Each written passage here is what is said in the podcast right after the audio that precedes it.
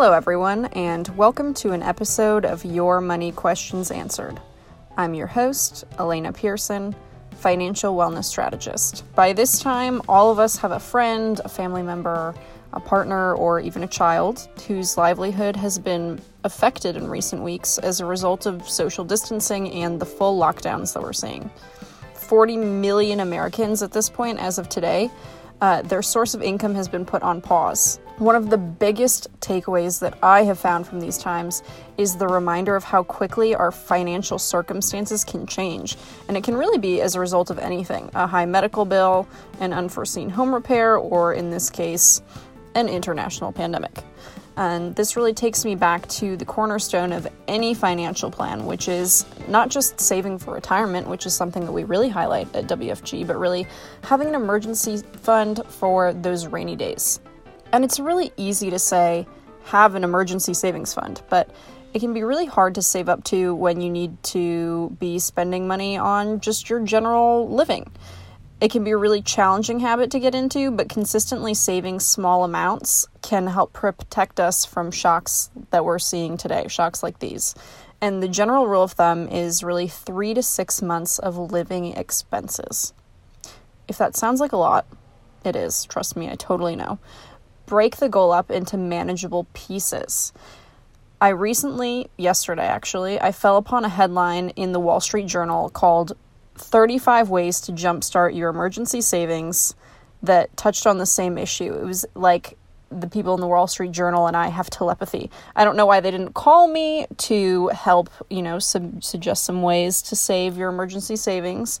Um, some of them were totally drastic and out of the box, but they had some great ones that I personally loved that I wanted to share with you. So here are my consolidated five ways that you can jumpstart your emergency savings. The first one is called splurge and save.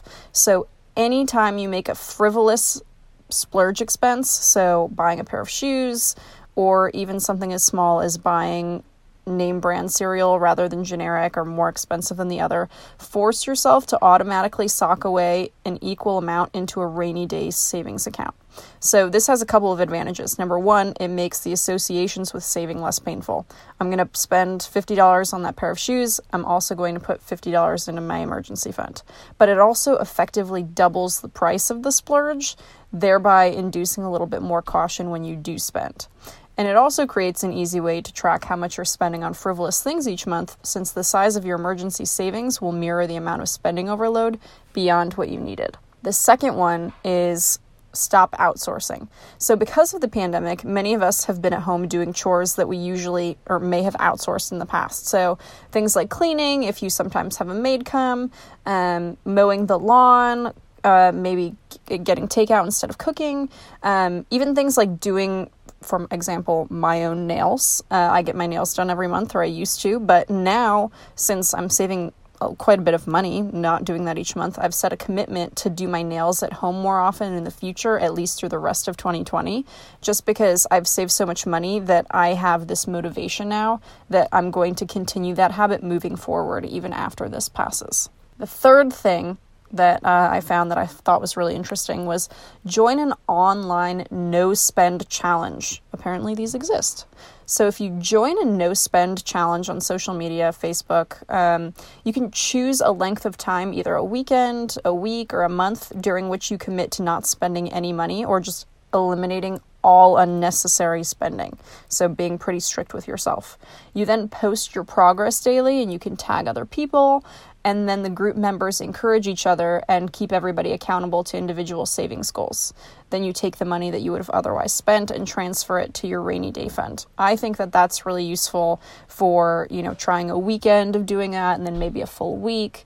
Uh, and then, you know, you start to build and that gets really motivational. The fourth thing, one of my favorites, this is something I do, is funding with a refund increasing the amount of your tax withholding from your paycheck. So, doing so, that reduces your paycheck, but it usually results in a large windfall refund when you do your taxes. And then taking that refund, it's a great surprise, putting it in your emergency fund. So, that's really helpful for people who have a tough time budgeting a monthly amount to save. Uh, and it's a nice way to really force yourself into getting uh, more savings. It also helps the government a little bit uh, during times when they're spending a lot. The fifth thing is pausing one expense at a time. And I think this is one of this is another one of my favorites.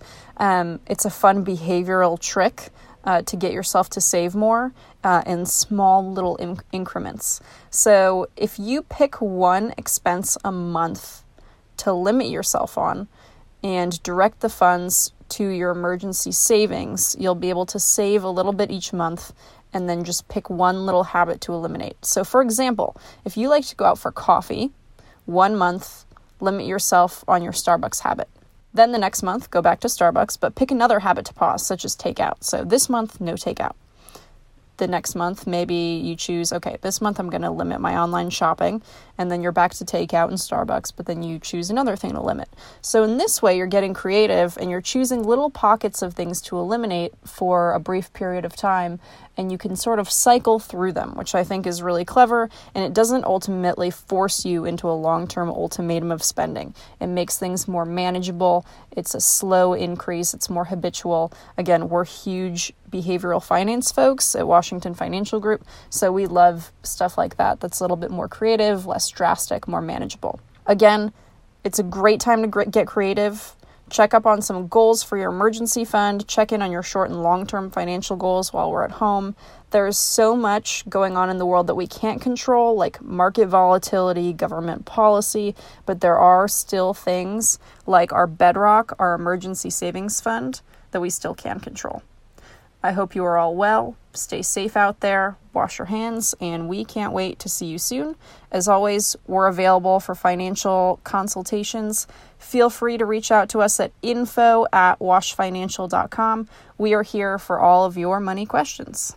That's going to do it for this week's show. Thanks for listening. If you have a question that you'd like us to address in a future episode, shoot us an email at info at washfinancial.com. If you enjoy our show, We'd love for you to subscribe on iTunes or wherever you access your podcasts. The opinions voiced in this program are for general information only and are not intended to provide specific advice or recommendations for any individual. To determine which investments may be appropriate for you, consult with your attorney, accountant, financial, or tax advisor prior to investing. Securities offered through LPL Financial, member FINRA, and SIPC. Investment advice offered through Global Retirement Partners LLC, a registered investment advisor. Global Retirement Partners, Washington Financial Group, a division of Hub International Mid Atlantic, and Hub International are not affiliated with LPL Financial.